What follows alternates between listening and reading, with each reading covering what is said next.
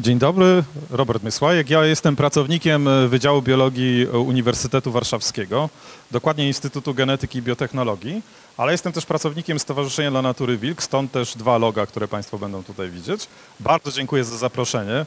Ogromna moja przyjemność e, w tak zacnym, przed tak zacnym gronem się zaprezentować, jeszcze w tak zacnym budynku. Jestem onieśmielony, proszę wybaczyć, jak będę się trochę jąkał. W, ja się zajmuję dużymi ssakami drapieżnymi. Ja wiem, że nazwa instytutu może Państwa troszkę dziwić. E, badam także e, te drapieżniki od strony genetycznej, ale ja je e, od ponad 20 lat tropię, dlatego że mieszkam w takiej miejscowości, która się nazywa, nazywa Twardorzeczka i ona jest położona na obrzeżach Beskidu Śląskiego, gdzie żyją właśnie wilki, rysie, a ostatnio nawet niedźwiedzie. Ostatniego nagraliśmy tydzień temu jakieś dwa kilometry od mojego domu, więc pewnie jakieś sympatyczne ule tam są. Ale tym razem chciałbym Państwu opowiedzieć o, e, o rysiach. E, rysie są piękne, ponieważ e, kilka tygodni temu miałem o, e, okazję jednego z nich powąchać. Proszę mi wierzyć, ja miałem okazję e, e, różnymi zmysłami mieć przyjemność z różnymi drapieżnikami. I jeżeli chodzi o niedźwiedzie, to to jest raczej taki zapach starego mopa. Przy wilku to to jest no, takie coś pośredniego między szczotką do obuwia a czymś do mycia garnków. To e, w przypadku rysi, a szczególnie samic rysia, to jest zapach piękny. No i muszę powiedzieć, że byłem pozytywnie zaskoczony, bo oczekiwałem troszkę innych zapachów, a tu się okazało takie przyjemne. Państwo pozwolą, że ja troszkę przytłumię światło, ponieważ mam tutaj troszkę filmów nagranych także e, nocą za pomocą fotopułapek, e, które instalujemy w karpackich ostępach i tam staramy się jakoś podglądać ich życie. Oczywiście to jest spotkanie naukowe, w związku z tym ja tutaj będę miał kilka wykresów. E, No i trochę systematyki, prawda? No więc każdy z nas wie, że rysie to koty i faktycznie to największe koty żyjące w Polsce, e, największe dzikie koty. Mamy jeszcze takiego małego kuzyna, czyli żbika, ale tych żbików mamy bardzo niewiele.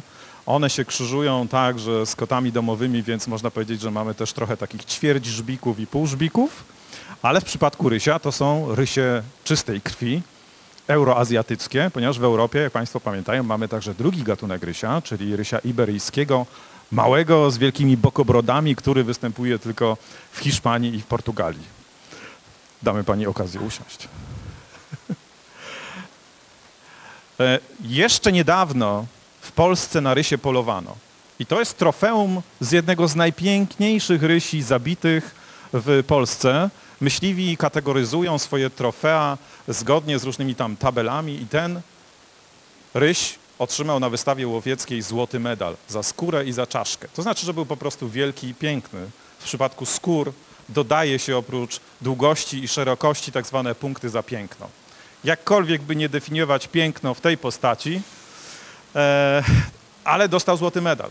Ja odwiedziłem e, panią, e, która ma na ścianie tego rysia, ponieważ jej mąż, który był, który pozyskał to trofeum, już, już nie żyje.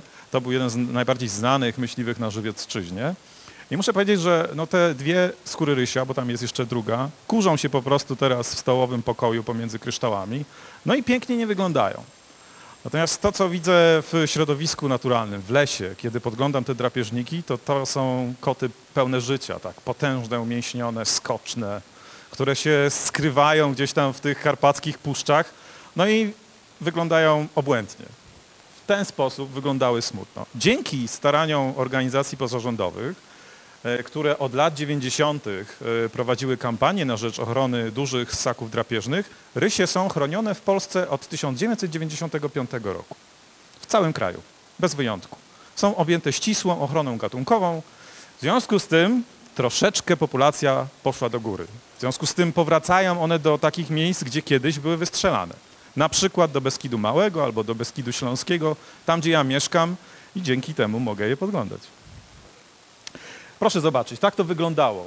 Jeszcze przed wojną były takie okresy miesięcznej, e, łowieckiej posłuchy, kiedy długość okresu polowania wynosiła tylko jeden miesiąc. Po wojnie, proszę zobaczyć, jeszcze na rysie nie polowano, chociaż były na liście gatunków łownych, a potem zaczęło się to jakoś gwałtownie wydłużać, prawda? Aż do pięciu miesięcy okresu polowań. Aż do czasu, kiedy objęto je ochroną całkowicie. Także no, rysie nie miały w Polsce lekko, były zabijane, e, no właściwie w całym kraju, występowały głównie w Karpatach i w Polsce wschodniej. Nieliczne tylko osobniki trafiały do Polski Zachodniej. E, możemy także teraz tworzyć miejsca e, takiej strefowej ochrony wokół miejsc rozrodu rysi. Tylko proszę sobie wyobrazić, jaki to jest sprytny zapis. W jaki sposób mielibyśmy znaleźć miejsca rozrodu rysi i utworzyć tą strefę wokół tego miejsca rozrodu? To się nie da.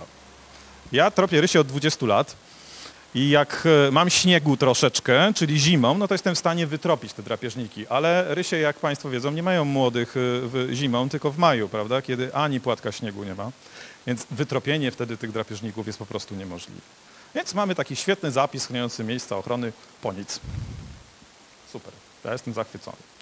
E, Globalny status zagrożenia e, rysia euroazjatyckiego to tak zwany list concern, czyli jakby jest na, na końcu listy, dlatego że jest to jednak gatunek dość szeroko rozprzestrzeniony w Eurazji, prawda? No w Polsce nie jest go za dużo, ale generalnie na świecie sporo, dlatego ten status w Polsce to jest bliski zagrożenia, near threatened. Tutaj mamy rysie. To są takie ostatnie, można powiedzieć, e, informacje na temat rozmieszczenia, czyli w Karpatach i to właściwie w całych Karpatach, tak? Tu, gdzie ja mieszkam, w Beskidzie Śląskim mamy takie niewielkie skupisko w masywie Baraniej Góry i Skrzycznego. Jak Państwo do Szczyrku na narty pojadą, to zaraz po drugiej stronie górki ja mieszkam i tropię rysie, także proszę nie hałasować. E, tutaj mamy Tatry, Beskid Niski, Sądecki i wreszcie Bieszczady, Pogórze e, Przemyskie. Wszędzie tam Państwo zobaczą rysie. I idąc do góry, Roztocze, Roztoczański Park Narodowy, piękne rysie, sami je tam filmowaliśmy. No i wreszcie ogromne puszcze północno-wschodniej części kraju, prawda? Puszcza Biał Białowieska, Knyszyńska, Augustowska, no i u góry też Puszcza Romińska, Borecka. Ale proszę zobaczyć, co się dzieje na zachodzie Polski. Mamy tam ogromne połacie lasu, prawda? Województwo lubuskie 47% lesistości. Czy mamy tu jakieś rysie? Pojedyncze osobniki. Tutaj wytropiliśmy rysia w Puszczy Noteckiej, tu był obserwowany w Puszczy Noteckiej. Tropy rysia znaleziono w Słowińskim Parku Narodowym, w Górach Stołowych i w Sudetach. Pojedyncze osobniki. Campinos jest tutaj. To jest środkowa Polska i to jest taka populacja, którą, e, to jak się fachowo mówi, że reintrodukowano tutaj rysie, czyli wypuszczono rysie, które uprzednio były w niewoli. I faktycznie ta populacja była bardzo witalna. Tutaj wsiedlono około 30 osobników. Teraz mój były magistrant, który rozpoczął projekt naukowy nad wilkami w Kampinoskim Parku Narodowym, zarejestrował fotopułapkami rysie, czyli one wciąż tam są. Czy to są te same rysie, czy ich potomkowie, czy może jacyś przybysze, tego nie wiemy, ale wiemy, że rysie są zaraz pod Warszawą. Czy to nie miłe? Jesteśmy jedną z niewielu stolic europejskich, która może się pochwalić, że no jak się wyjedzie na krótki spacer w okolice, to można i wilki potropić, i rysie. Ja oczekuję jeszcze kilku niedźwiedzi, wtedy będziecie mieć tak samo jak ja. E, Łapy rysia, które właśnie sfotografowałem niedawno, wąchając tą rysicę, są przepiękne. One e, oczywiście chowają pazury, tak jak każdy przyzwoity kot. W związku z tym widać tylko opuszki palcowe i bardzo mocno usierścione stopy. To wygląda od tej strony jak e, rakiety śnieżne. I to pozwala rysiom chodzić troszkę na tych śnieżnych zaspach, no ja ważąc troszkę więcej niż ryś i nie mając takich stóp szerokich, no zapadam się mniej więcej potąd, a ryś spokojnie po tym takim mokrym śniegu przemieszcza się górą i patrzy pewnie na mnie z ogromną wyższością.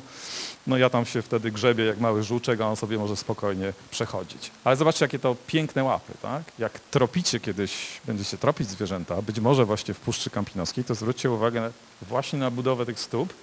Zobaczcie, jak wyglądają E, tropy. One mają wysunięte paluszki, tak?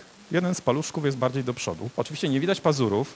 Jeżeli śnieg byłby głębszy, to oczywiście pazury zarysowałyby się z przodu, tak? Ale tutaj na tym płytkim śniegu go nie widać. I jeszcze jedna ciekawa rzecz. Zwróćcie uwagę na kształt tej opuszki tak zwanej piętkowej. Czy to wam nie przypomina jakiegoś e, e, samochodu?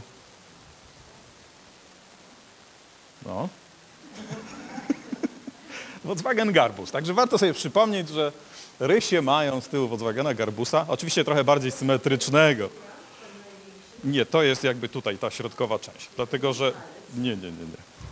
To jest trochę myląca nazwa oczywiście, dlatego że budowa tej łapy jest zupełnie inna, tak? Te, te palce są poprzesuwane, piąty palec jest o wiele wyżej niż nam się wydaje. Także już pamiętacie, że Volkswagen i wysunięty paluszek, ale jak to koty, one uwielbiają drapać. I to oczywiście nie drapią tylko jakichś budynków, kłód, powalonych drzew. Jak mają zamarznięty śnieg, również sobie podrapią. To jest obrazek e, tropów kotki prowadzącej dwa młode kocięta. No i jak to dzieci?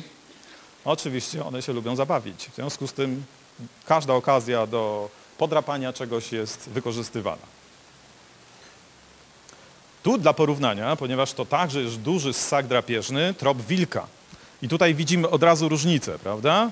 Jeżeli Państwo pójdą do lasu, zobaczą wydłużony trop, który ma u góry mocno zarysowane pazury, to to nie będzie ryś, to będzie psowaty. Jeżeli będzie aż taki duży jak 12 cm, to możliwe, że wilk, nawet w Puszczy Kampinoskiej. A tutaj obok trop rysia, też w głębokim śniegu, stąd też takie bardzo leciutkie zarysy pazurów, prawda? Natomiast to jest trop okrągły, tu jest Volkswagenik jeden paluszek do przodu. No i ten trop będzie miał tak w porywach do 9 cm, zależy jakie podłoże. Jak bardziej miękkie, to oczywiście się trochę rozejdzie, jak bardziej spoiste, to będzie mniejsze. Także już Państwo są świetnie wyszkolonymi tropicielami. Jak Państwo zobaczą tropy rysia, proszę podesłać. Do bazy danych wprowadzimy z Państwa nazwiskiem Sława. Proszę zobaczyć, jak wygląda ścieżka rysia. To jest ryś idący sobie na górę, która nazywa się Romanka, to jest w środku Beskidu Żywieckiego, być może Państwo gdzieś tam w okolicy Rajczy albo Ujsu kiedyś zawędrują, to właśnie takie tropy można zobaczyć. No i tak, idzie sobie taki ryś przez las, no i co taki ryś może w lesie szukać, jak Państwo sądzą? Jedzenia, tak? Nie są to jakieś niecne rozrywki, alkohole, tylko to jest jedzenie, prawda? No, my też tak sądziliśmy. Yy, Do czasu, kiedy nie wytropiliśmy, co naprawdę kusi rysie e, w lesie. Okazuje się, że one są zwierzętami niezmiernie ciekawskimi. I oczywiście, głód swoją drogą, no ale coś między tym jedzeniem trzeba robić, prawda? Państwo też przecież cały czas gdzieś siedzą przy lodówce. Od czasu do czasu idziecie do teatru, idziecie się zabawić, być może z wnukami na plac zabaw. No i tutaj podobna sytuacja. Rysie uwielbiają błyskotki. Nawet y, od czasu do czasu badacze, y, zbierając na przykład sierść rysi do y, badań genetycznych, wywieszają takie dywaniki, o które one się ocierają, tam tą sierść zostawiają, ale no jak przywabić takiego rysia? Oczywiście można stosować walerianę, prawda? No, na koty to świetnie działa, ale można też powiesić jakąś błyskotkę. I widziałem taką pracę naukową, gdzie badacz wieszał na sznureczku foremki metalowe do pieczenia ciastek, żeby przywabić rysie do takich pułapek sierściowych. No nie polecam oczywiście wieszania puszek po piwie, e, bo to e, złe zachowanie, natomiast one są niezmiernie zainteresowane takimi znaleziskami. Najdziwniejszą rzecz, jaką znalazłem, to tropiąc rysia w Beskidzie e, Żywieckim, nagle ni stąd ni zowąd, na takiej niedużej polance zobaczyłem wykopany w śniegu dół głębokości jednego metra. Sobie myślę, och, widocznie coś pachniało mu tam, może jakieś stara ofiara czy coś takiego. Patrzę na dno tego dołu, a tam końcówka bata. Bata, bata, którym nasi górale poganiali konie, ponieważ oni robią tam zwózkę konną jeszcze w górach. W związku z tym czasami no coś im tam odpadnie, na przykład tutaj ta końcówka bata, czyli kilka splecionych ze sobą rzemieni, które pachniały jak koń. I ten ryś pod metrową warstwą śniegu był w stanie wywąchać taki kawałek bata pachnący koniem i wykopać go stamtąd. Tylko po to, żeby się nim chwilę pobawić i pójść dalej, prawda? Czyli widać, że można się rozerwać na bardzo różne sposoby. No ale oczywiście również puszkę z piwem. Muszę Państwu powiedzieć, że to jest coś e, nieprawdopodobnego. W przypadku rysi nie jest to takie niebezpieczne, ale na przykład małe wilki uwielbiają się bawić różnymi przedmiotami. Zazwyczaj dzikie wilki dostawały tylko nogę jelenia, parostek sarny i takie zabawki. Natomiast teraz spotykają w lesie puszki po piwie, plastikowe pety, e, tetrapaki, a także puszki po olejach, które zostawiają pilarze. I one to wszystko obgryzają jak to dzieci. No i chyba nie trudno się domyślić, co się dzieje w przewozie pokarmowym, kiedy się połyka szczątki metalowej puszki albo fragmenty y, plastikowego pojemnika z olejem silnikowym do pilarki. No nie jest to zbyt zdrowe, prawda? Więc tutaj trzeba uczulać nie tylko nas jako turystów, bo my przecież nie zostawiamy puszek po piwie w lesie, prawda? Ale także na przykład pracowników leśnych, na przykład lokalną ludność, żeby takich rzeczy nie robić. Także tutaj no, edukacyjne pole do popisu szerokie. Tutaj chcę Państwu pokazać, jak wygląda ciekawskość w, wyd- w wydaniu młodego rysia. To jest ryś, który po raz pierwszy w swoim życiu widzi zamarzniętą kałużę. To jest młody ryś, idzie z matką, matka jest tam z boku. On po raz pierwszy zobaczył coś takiego dziwnego. Wcześniej, kiedy nie było mrozu, podchodził sobie do tej kałuży i po prostu pił, a teraz nagle co jest, co się dzieje. Także widać, że one są niezmiernie zaintrygowane, szczególnie w tym pierwszym roku życia, prawda? Dopiero poznają ten świat i właściwie każda pora roku przynosi coś nowego. Najpierw przynosi coś pożywnego do jedzenia, ale potem przynosi chłód, śnieg, czyli coś dziwnego się zaczyna pojawiać, świat inaczej zupełnie wygląda i nagle na przykład źródła wody znikają, tak? Nie można się już napić spokojnie. To musi być niesamowity szok i to nie jest to nie jest już dziecko, tak? Nie, nie w takim wydaniu jak nasz jedno czy dwuroczny wnuczek. To jest już taki nastolatek rysiowy, tak? Czyli on trochę inną ma perspektywę. To musi być dla niego niesamowity szok. Rysie zimą to nie oddają się tylko uciechom związanym z zamarzniętymi e, kałużami, ale dla nich to ok- okres godów. Mówi się, że rysie mają marcowanie, co z grubsza nam określa termin, w którym te gody się odbywają. E, ale jest to dość rozciągnięte. Znaczy w jednych rejonach Polski, gdzie jest trochę cieplej, to się zaczyna trochę szybciej, jak jest trochę chłodniej, to trochę później, więc to jest troszkę rozciągnięte. Około 67 do 70 dni trwa ciąża i na świat przychodzą kocięta. Najczęściej 2-3, ale może być nawet 6. Tylko trudno taką czeretkę potem odchować oczywiście, bo to przecież są zwierzęta, które nie idą do lekarza weterynarii, nie mają żadnych szczepień, niestety spotyka je wiele różnych przykrości. To nie jest tylko zagrożenie ze strony jakichś tam wielkich drapieżników. My mamy na przykład orły przednie, które jak zobaczą coś takiego, to dlaczego by tego nie zjeść? Dla nich nie jest żaden problem. Ale to się rzadko zdarza. Najczęściej dopadają je choroby i pasożyty. No bo oczywiście to jest najbardziej e, no, dla nich szkodliwe. Tak? Jak wygląda życie rysia? Jakby Państwo e, przypomnieli sobie troszeczkę moją prelekcję sprzed roku, tak? Świetny pomysł, tak? Wilki żyją w rodzinach, tak? Tam jest mama, tata, dzieci i one w tym terytorium jednym się znajdują. A tutaj zobaczcie, tu jest samica, która ma potomstwo i potem następne samice, które mają potomstwo. To gdzie są samce? Nie ma, tak? Dutchom się jednym słowem. No ja zawsze mówię, że jak e, panie szukają wzorca e, tacierzyńskiego, to raczej wilk. Jeżeli chodzi o, o rysie, to nie, bo rysie robią coś takiego. Jeden samiec stara się, jak to ładnie biolodzy mówią, zmonopolizować kilka samic. Innymi słowy, stara się zapłodnić jak największą liczbę samic. Tutaj jest jakiś drugi konkurent, który oczywiście no, chciałby zrobić to samo. No i niestety po tych e, kilku dniach uciech odchodzi od samicy i już z nią nie pozostaje, nie zajmuje się zupełnie wychowaniem potomstwa. Także kotki muszą same zająć się swoimi dziećmi i nie mają żadnej pomocy ze strony samców. E, Co się w związku z tym dzieje?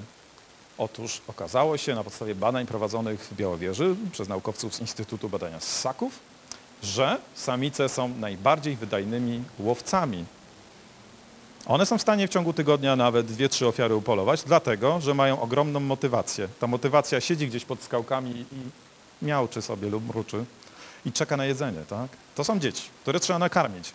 I co ciekawe, ona nie może się od nich za bardzo oddalić, prawda? Bo transport tego pokarmu byłby bardzo kosztochłonny. W związku z tym musi upolować dużo i w bliskiej okolicy. I to jest ogromne wyzwanie tak? dla matki, która musi nakarmić kilka szcze- e, kociąt. W tym samym czasie Zaraz powiem, co poluje, tak.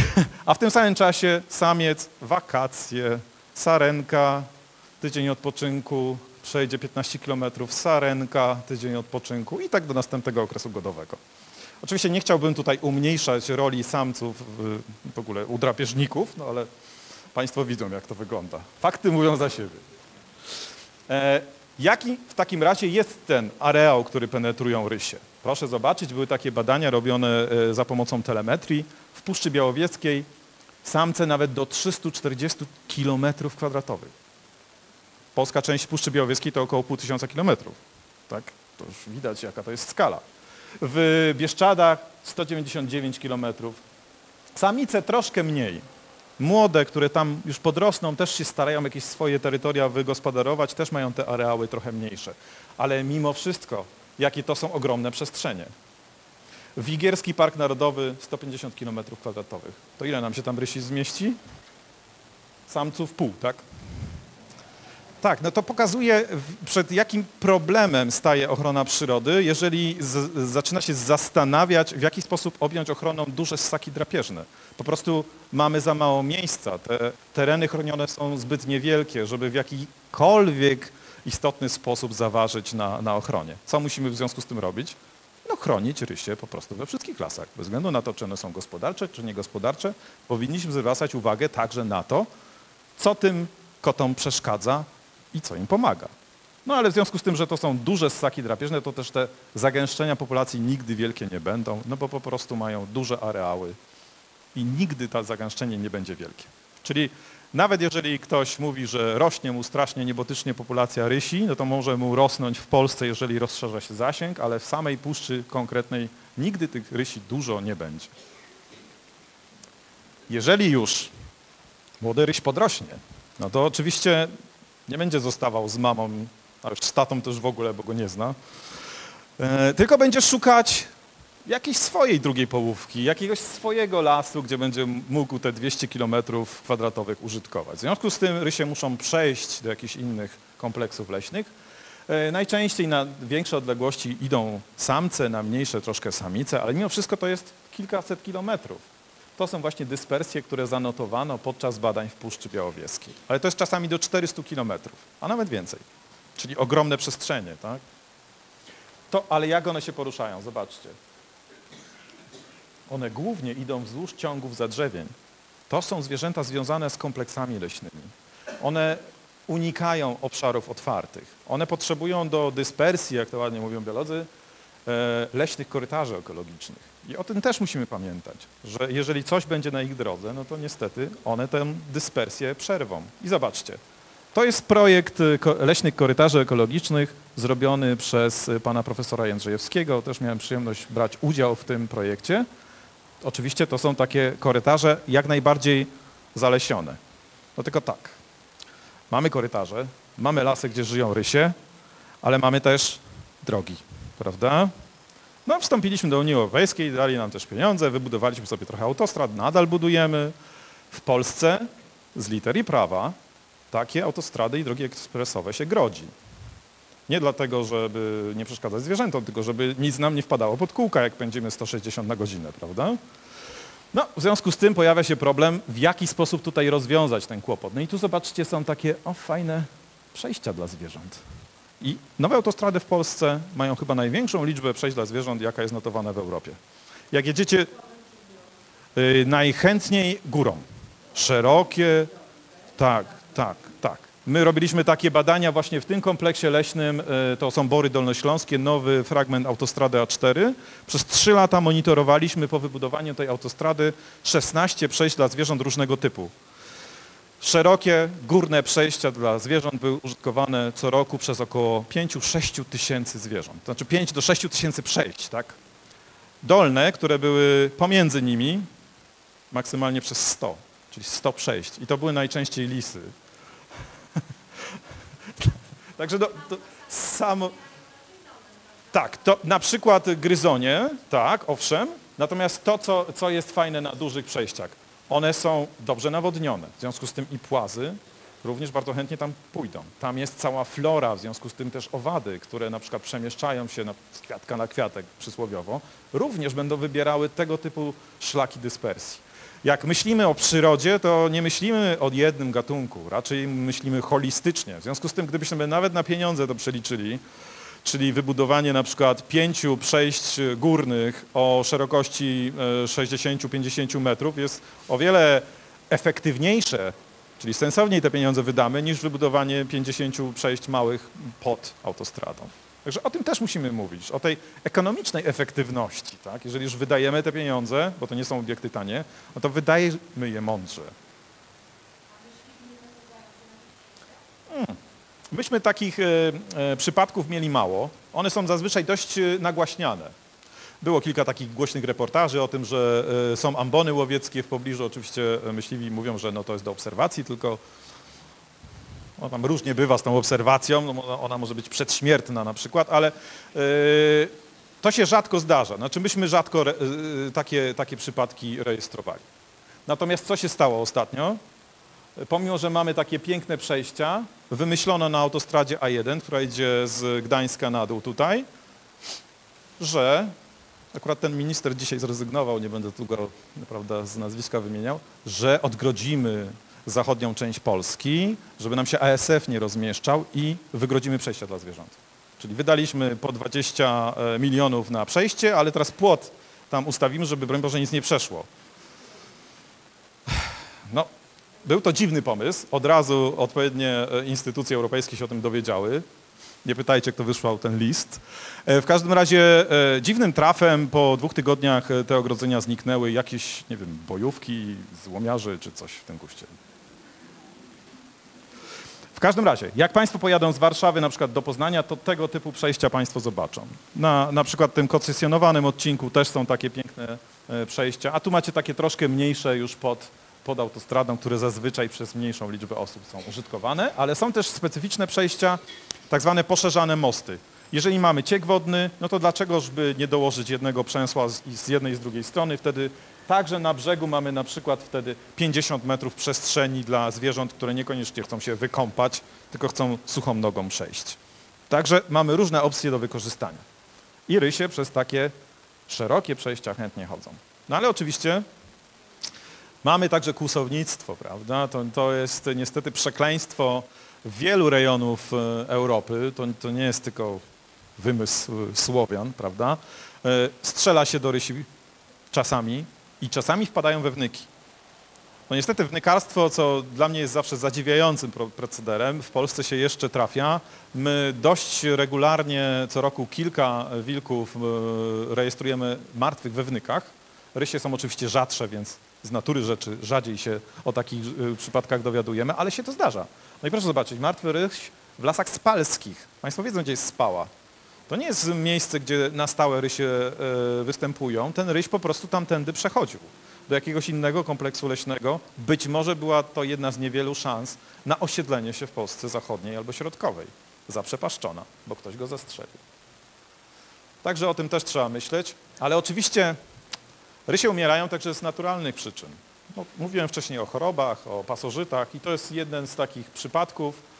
Przetrwała siostra tego rysia, którą my potem wypuszczaliśmy z powrotem po, y, po rehabilitacji. Zresztą pokażę Państwu, jak potem wyglądała.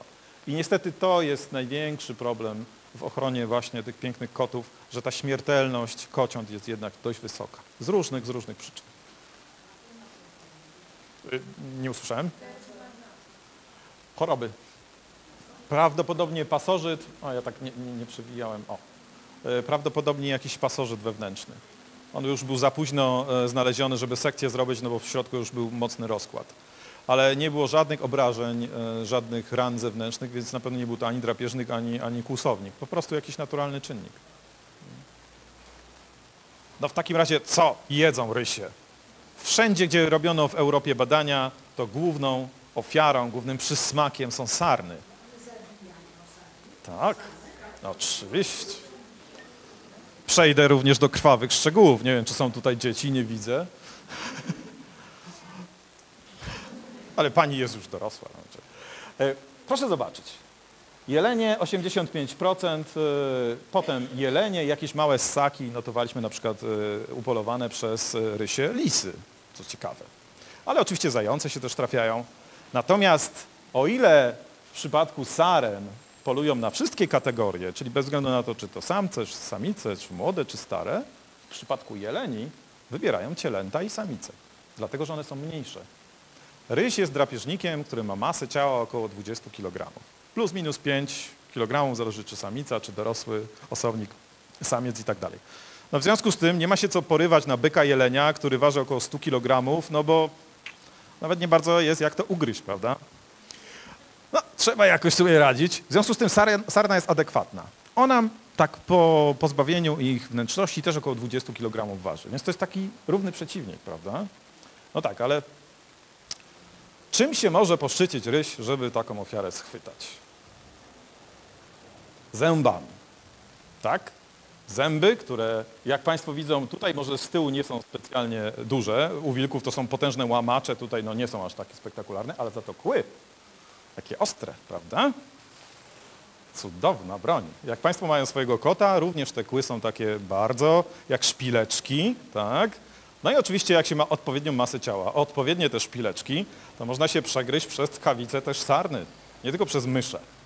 No ale to nie jest y, koniec. One mają również pazury, skrzętnie skryte, ale jak trzeba, to się je wyciąga. E, W przypadku wilka one mają do użytku tylko zęby, tak? bo te pazury są właściwie do chwytania zdobyczy bezużyteczne. Rysie są w stanie przytrzymać ofiarę i przegryźć krtań. Także mają dwa rodzaje broni. Przytrzymują ofiarę i są ją w stanie zagryźć. No ale polowanie nie jest takie proste, bo się poluje w pojedynkę, tak? W przypadku wilków mamy całą rodzinę, jeden drugiemu może pomóc, coś tam nagonić, przychwycić i tak dalej, a ryś jest sam. Ale jest bardzo skuteczny. No i zobaczcie, te zęby wbite już w krtań albo tutaj gdzieś za uszami i psz, taka zwierzyna wymaga przytrzymania i zaduszenia. I on to musi zrobić sam. Musi poczekać, aż ta ofiara faktycznie skona.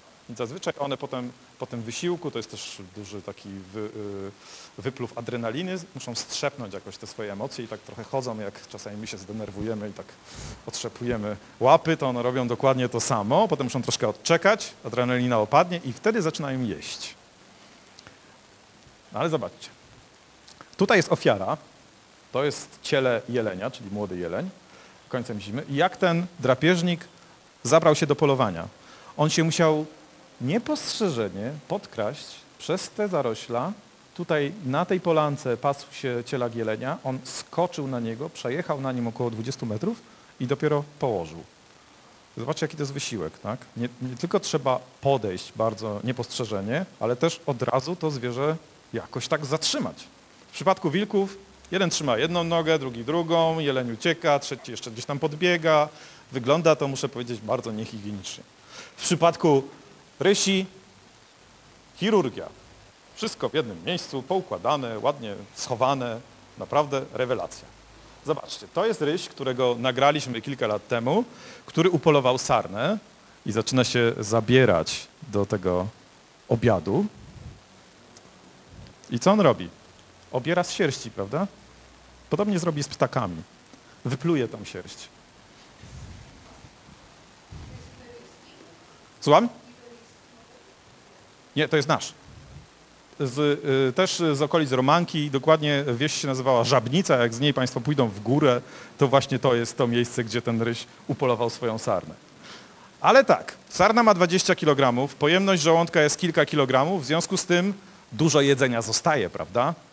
No i taki ryś, no nie jest głupi, on by chciał wrócić do tej sarny, no bo co ma codziennie polować? Po co? No ale tak, tutaj jest rana, prawda? On zaczął jeść od szynek, bo tam jest najwięcej mięsa. W związku z tym jakby to zostawił, to od razu padlinożercy, w przy... jeżeli to będzie lato, to od razu pojawią się owady. W związku z tym trzeba to przykryć. Jak jest śnieg, nie ma problemu. Nagarnia się lodóweczka, higienicznie. Państwo widzą, żadnej krwi w ogóle, super, nie? Jeżeli to jest lato, to na przykład ta sierść, którą one wyskubują, jest tak narzucona z powrotem, liście, czasami jest podciągnięta ta ofiara troszkę bliżej pod jakiś pień, gdzie gałęzie jeszcze przykrywają troszeczkę to ciało. Rzadko się zdarza, ekstremalnie rzadko, ale takie przypadki dwa były zarejestrowane w literaturze, że reś wciągał tą upolowaną sarnę na drzewo. No ale to też ogromny wysiłek. I to dwukrotnie było w miejscu, gdzie były potem tropy psów. Więc to troszkę wyjaśnia, dlaczego ten wysiłek został podjęty. Ale najczęściej wygląda to tak. Czyli to, co jeszcze jest niezjedzone, jest bardzo dokładnie przykryte. Czasami tak dokładnie, że my nawet nie widzimy tej sarny. Tutaj akurat wybrałem zdjęcie, gdzie no, coś widać, prawda? Ale czasami nie widać nic. No i jak to się dzieje? Tutaj ten sam ryś, który o, zaczyna nagarniać. Nagarnia różne rzeczy, bo to i gałązki, i, i listki, i troszkę resztki śniegu. No troszkę mu ten śnieg zszedł, więc taki jest już niezadowolony. To jest w ogóle samica. Ona potem miała bardzo ładne kocie.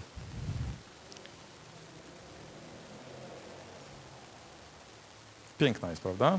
Te mocne cętki są charakterystyczne dla karpackich rysi, ale występują także w innych populacjach. Jeżeli rysie po posiłku udanym chcą sobie gdzieś odpocząć, no to nie jest to także przypadkowe miejsce. To jest miejsce dobrze ukryte, schowane w gąszczu pomiędzy na przykład młodymi drzewkami, w jakimś takim bardzo trudno dostępnym miejscu. To jest bardzo charakterystyczne dla nich, to może być nawet niedaleko tej upolowanej ofiary, ale nie przy niej, bo tam jednak coś się może pojawić, prawda? Bo one pachnie, coś tam może przyjść, niedźwiedź, człowiek, różne istoty. Więc lepiej się ukryć. Natomiast ogromnie ważną rolę odgrywają w życiu rysi martwe drzewa, przewrócone drzewa. Czyli takie lasy o charakterze puszczańskim są dla nich najlepsze. To nie chodzi tylko o ukrycie się, nie chodzi tylko o to, że jak się ryś skrada przez las, to się może ukryć za takim wykrotem i przyczaić się do sarny. To chodzi także o to, żeby oznakować teren. No i tutaj są właśnie takie zapachowe ślady, bardzo tutaj dobrze widoczne, pozostawiane zazwyczaj przez samce, które no w ten sposób pokazują, no słuchaj, kolego drogi, ten teren jest zajęty przeze mnie, jestem silny, jak tu przyjdziesz, no to będą, jakieś konsekwencje. No i jak to jak to wygląda w praktyce. Podchodzi ryś, nie wiem, czy to siknięcie będzie, o, widać, tak? On jeszcze bardzo często ociera się o te gałęzie i o te pnie policzkiem. Tu też są różne gruczoły, zostaje sierść. Oczywiście on obwąchuje informacje pozostawione przez inne osobniki, bo tam przychodzą też samice, też zostawiają swoje informacje, więc on wie wszystko. Tu są dwie samice, jedna w rui, ok, idę w tą stronę. Widzieliście? Już zaczął tam policzkiem się jeszcze czochrać. I takie y, badania słoweńskie opublikowane w ubiegłym roku chyba pokazały, że faktycznie tego typu konstrukcje, czyli powalone pnie na przykład, jakieś wykroty, służą, służą jako takie słupy ogłoszeniowe do wymiany informacji pomiędzy osobnikami.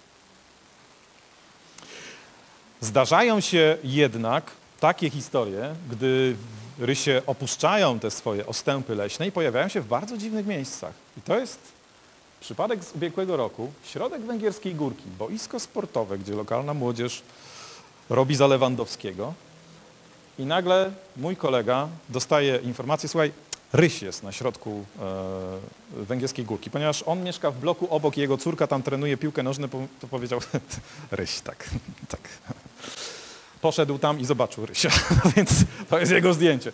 W związku z tym e, od razu oczywiście e, zadzwoniliśmy do ośrodka rehabilitacji zwierząt, to jest właśnie Michał już ze schwytanym tym Rysiem. To była bardzo zabiedzona samiczka Rysia, nie, e, mająca kilka miesięcy, która ważyła tylko 4 kg, tak była wychudzona.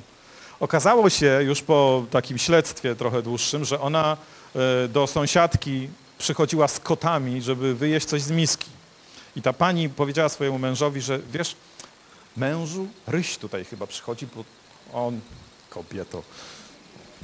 Tak się to skończyło, że faktycznie pani miała rację i to jest efekt tych połowów. No, ale tak, mamy rysia, który ma 4 kg, jest zabiedzony, jest znaleziony w środku wsi, trzeba go zrehabilitować, prawda? Nie wyrzucimy go od razu do lasu, nawet y, do miejsca, gdzie wiemy, że te rysie są, no bo po prostu on sobie tam nie da rady, prawda? Więc ryś wylądował w ośrodku rehabilitacji zwierząt, myśli królik w Biesku Białej i tutaj już po kilku miesiącach nasza rysica, którą nazwaliśmy Marysia, doszła do, do ogromnych rozmiarów, to znaczy tutaj już waży 12 kg, jest w świetnej kondycji, po prostu zabawiała się tam na tej wolierze czym tylko mogła. Super jest, nie? A jak tylko człowiek podchodził, to było takie... Także widać było, że było z dużym sceptycyzmem do nas podchodziła. No I to, to, był dla nas, to była dla nas informacja, że wszystko idzie świetnie, że ona ma jednak ten instynkt łowiecki. Oczywiście to było też testowane na różnych y, y, przysmakach, tak, że ona zjada te przysmaki, tak, że się tego nie boi, no bo to jest jednak kluczowe, żeby ona sobie dała y, w środowisku naturalnym radę. Potem jeszcze przeszła badania weterynaryjne, oczywiście serię szczepień i tak dalej, odrobaczanie. Tutaj jest nasza lekarz weterynarii, pani Iza Całus, piękne nazwisko, jedna z najlepszych specjalistek od dzikich zwierząt, jaką znam. No i oczywiście potem została już wypuszczona do Beskidu e, Śląskiego. I tu jest właśnie ten wiekopomny moment, to było kilka tygodni temu, więc ma, ma tak, tak, taka, która jej po roku spadnie, natomiast przez rok chcemy wiedzieć, że się nic nie dzieje z nią złego. I od razu, tam w ogóle nie było zawahania,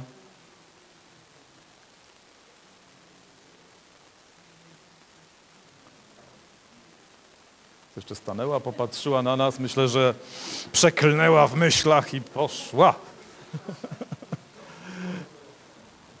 o, i biegnie. No i teraz tak, w związku z tym, że mamy obrożę telemetryczną, no to wiemy, gdzie chodzi, prawda?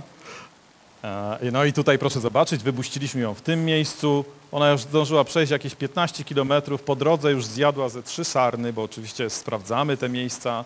Ostatnią sarnę e, upolowała właśnie tutaj. Jak Państwo widzą, to są obrzeża Koniakowa i Stebne. I tam, gdzie te wszystkie koronki i tak dalej, Panie sobie czekają, to tam rysie chodzą dookoła. E, I to jest bardzo ciekawa e, sprawa, pokazująca w jaki sposób rysie użytkują środowisko. To pokazuje też, gdzie są ich źródła pokarmu. Sarny raczej w takich środowiskach ekotonowych, gdzie są jakieś otwarte przestrzenie, tam je można łatwiej upolować, ale nie na szczytach gór, gdzie są lite świerczyny, prawda? Więc tutaj widać w jaki sposób te duże drapieżniki muszą sobie jakoś radzić. Wybierać pomiędzy dostępnością ofiar i zagrożeniem ze strony naszej obecności. To jest bardzo taki, no, dysonans poznawczy bym powiedział, no bo jak podejdą za blisko, no to te wszystkie panie, które szyją koronki, prawda, no to jest niebezpieczne bardzo, bo one mają szydełka, a z drugiej strony są tam przysmaki. Także no, to, jest, y, to jest problem, który duże ssaki drapieżne generalnie mają z naszą y, obecnością, prawda? Bo my jesteśmy wszędzie. Tutaj są wszędzie szlaki turystyczne, tu jeżdżą y, chłopaki na motocyklach crossowych namiętnie w każdy weekend i nakładach, a tu jest wielki ośrodek narciarski w Szczyrku, tak? Czyli te drapieżniki jakoś muszą się jeszcze tam zmieścić, wychować swoje potomstwo, znaleźć bezpieczne miejsce i jeszcze się pożywić. Nie jest to łatwe, ale nawet takich zatłoczonych górach jak Beskid Żywiecki dają sobie radę. Państwo pamiętają tego martwego kociaka? To jest siostra jednego z nich. Już też podrośnięta, też y, przez nas zrehabilitowana w ośrodku rehabilitacji zwierząt, jeszcze z inną kotką, która również została znaleziona na obrzeżach Babiegórskiego Parku Narodowego. To było kilka lat wcześniej. Również zostały wypuszczone z powrotem. Tu pani Sabina, tak. również zostały tak. E, I tutaj też wypuszczaliśmy do Babugórskiego Parku Narodowego z powodzeniem. Po tygodniu były już na Słowacji i tam polowały na sarny, potem przychodziły do nas z powrotem, także świetnie sobie dały radę. Tak.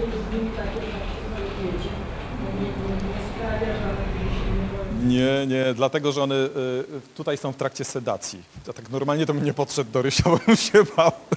Nie, one są bardzo ostrożne, tam do woliery się nie wchodzi, tylko żeby podać im jakieś leki, żeby przeprowadzić jakiekolwiek badania na takim drapieżniku, to trzeba je wcześniej zsedować. No nie da się inaczej, to nie są tak jak kotki czy sarenki, to jest zupełnie inny sposób y, dokonywania jakichkolwiek y, manipulacji, a to jest zaraz przed przewiezieniem ich do Babiegórskiego Parku Narodowego musiały być chwilowo zsedowane, wsadzone do skrzyń transportowych i to jest podczas przenoszenia właśnie z woliery do skrzyni transportowej. Ona tutaj śpi, za 20 minut dostanie antysedan, wstanie i będzie tylko tak warczeć. One tak fajnie syczą. Ale tak, no oczywiście pomagamy rysiom na każdy możliwy sposób, no ale to są tylko takie sytuacje ekstremalne, kiedy mamy do czynienia z jakimiś specjalnymi, przykrymi dla rysi przypadkami. Ale to, co trzeba rysią tak naprawdę, to lasy. Lasy, które są specyficzne, które mają charakter, powiedzielibyśmy, puszczański. Takie, które są gęste, mają dużo podszytu, mają zwalone drzewa, czyli takie puszcze białowieskie, tak? Oczywiście w lasach y, gospodarczych nie na taką skalę, ale powinniśmy dbać o to, żeby nawet w lasach gospodarczych były takie właśnie specyficzne elementy środowiska charakterystyczne dla lasów naturalnych, czyli trochę leżących drzew, jakieś gęstsze zarośla, jakieś podszyty, tak żeby te koty, które nie jesteśmy w stanie ochronić tylko w parkach narodowych, mogły być wszędzie w Polsce. No i to od nas zależy. To my wywieramy presję na decision makers, czy oni e, takie decyzje podejmą w stosunku do naszych lasów, państwowych lasów, czyli naszych wspólnych, czy też nie. Także mam nadzieję, że Państwo po tej prelekcji również takie działania wesprą dla dobra tak pięknych kotów. Bardzo Państwu dziękuję za uwagę.